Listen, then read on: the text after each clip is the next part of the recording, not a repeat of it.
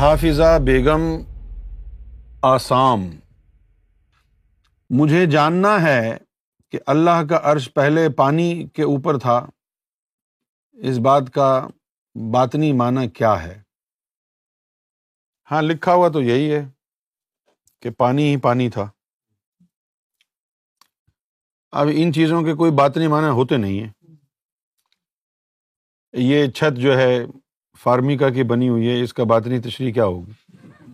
کچھ بھی نہیں ہے، بس یہ فارمیکا کی بنی ہوئی اللہ تعالیٰ کا جو عرش ہے، ایک تو ہے نہیں۔ سمجھے؟ ہر عالم میں اللہ کا عرش ہے۔ سات عرش ہیں اس کے۔ سمجھے؟ ایک ایک کہلاتا ہے عرش رحمان، ایک کہلاتا ہے عرش مجید۔ ایک کہلاتا ہے عرش اولا ایک کہلاتا ہے عرش معلّہ تو سات اس کے عرش ہیں۔ اب کس عرش پر کس کی سواری گئی؟ کیا پتا چلے گا۔ جو جائے گا اسی کو پتا ہوگا۔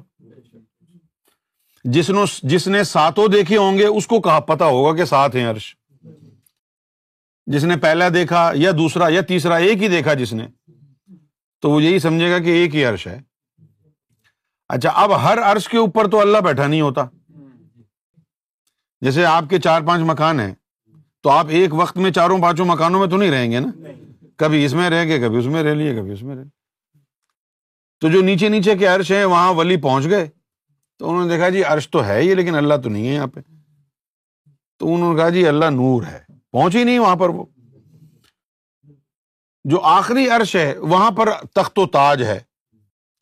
اس عرش سے تعلق ہے آیت الکرسی کا۔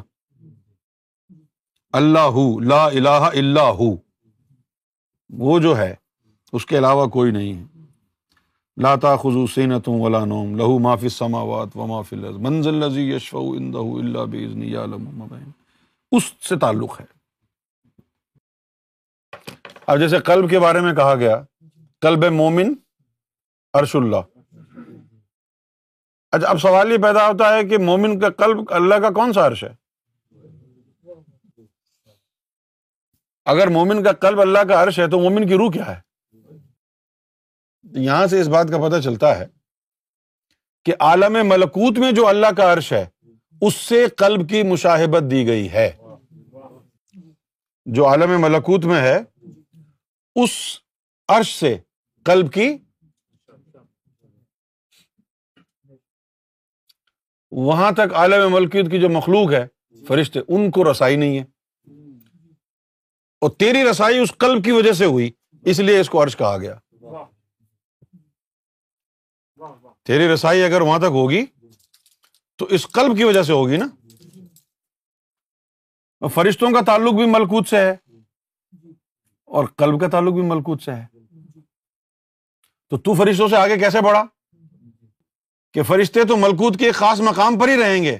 وہ جو عرش ہے اللہ کا ملکوت میں، وہاں تک ان کی رسائی نہیں ہے۔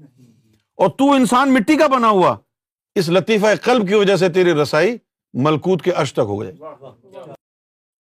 فرشتوں کی نہیں ہوگی تو ملکوت میں کوئی پیغام آئے گا، قلب کے ذریعے تجھے مل جائے گا، فرشتوں کو پتہ ہی نہیں چلے گا۔ ایک ولی تھا خانہ کعبہ میں دھوتی پہن کے۔ بغیر ٹوپی کے نماز پڑھ رہا ایک ولی بنگلہ دیش سے تعلق تھا اس کا۔ بہت عرصہ گزر گیا۔ بہت پرانی بات ہے۔ دھوتی پہنی ہوئی اس نے، لنگی۔ اور بغیر ٹوپی کے خانہ کعبہ میں وہ نماز پڑھ رہا اب وہ فرشتوں نے دیکھا کہ اس میں نور تو ہے، لیکن اس کا ٹریس اس کو مل نہیں رہا۔ کہ اس کا ٹریس کیا ہے، کہاں ہے۔ تو انہوں نے اس کی نماز جو ہے، اس کا ریکارڈ نہیں رکھا۔ اس کی نماز کا ہاں، ٹریس کیسے نہیں مل رہا تھا؟ کہ وہ اس کے دل کی طرف دیکھتے تھے۔ وہ دل جو ہے، ان کو نظر نہیں آتا تھا۔ صرف ایک نور کی لکیر نظر آتی تھی۔ بعد میں پھر ان کو پتا چلا کہ جس وقت انہوں نے اس کو کعبے میں دیکھا تھا اس وقت اس کا دل عالم ملکوت کے عرش میں تھا۔ یہ نماز ہو، روزہ ہو، کوئی بھی عبادت ہو یا دعا ہو، اس کو اللہ کے پاس پہنچنا چاہیے۔ تو اللہ کے پاس کون لے کے جائے گا؟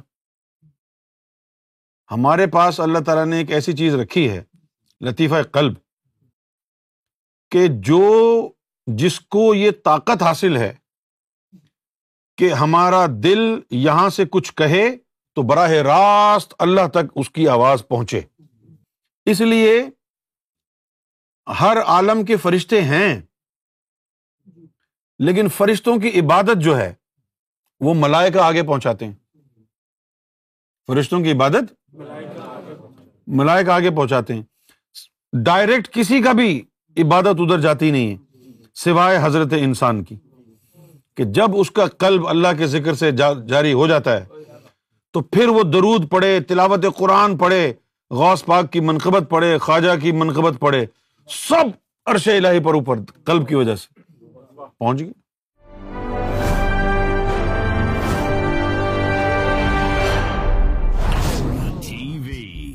bringing light, love, and peace in your life.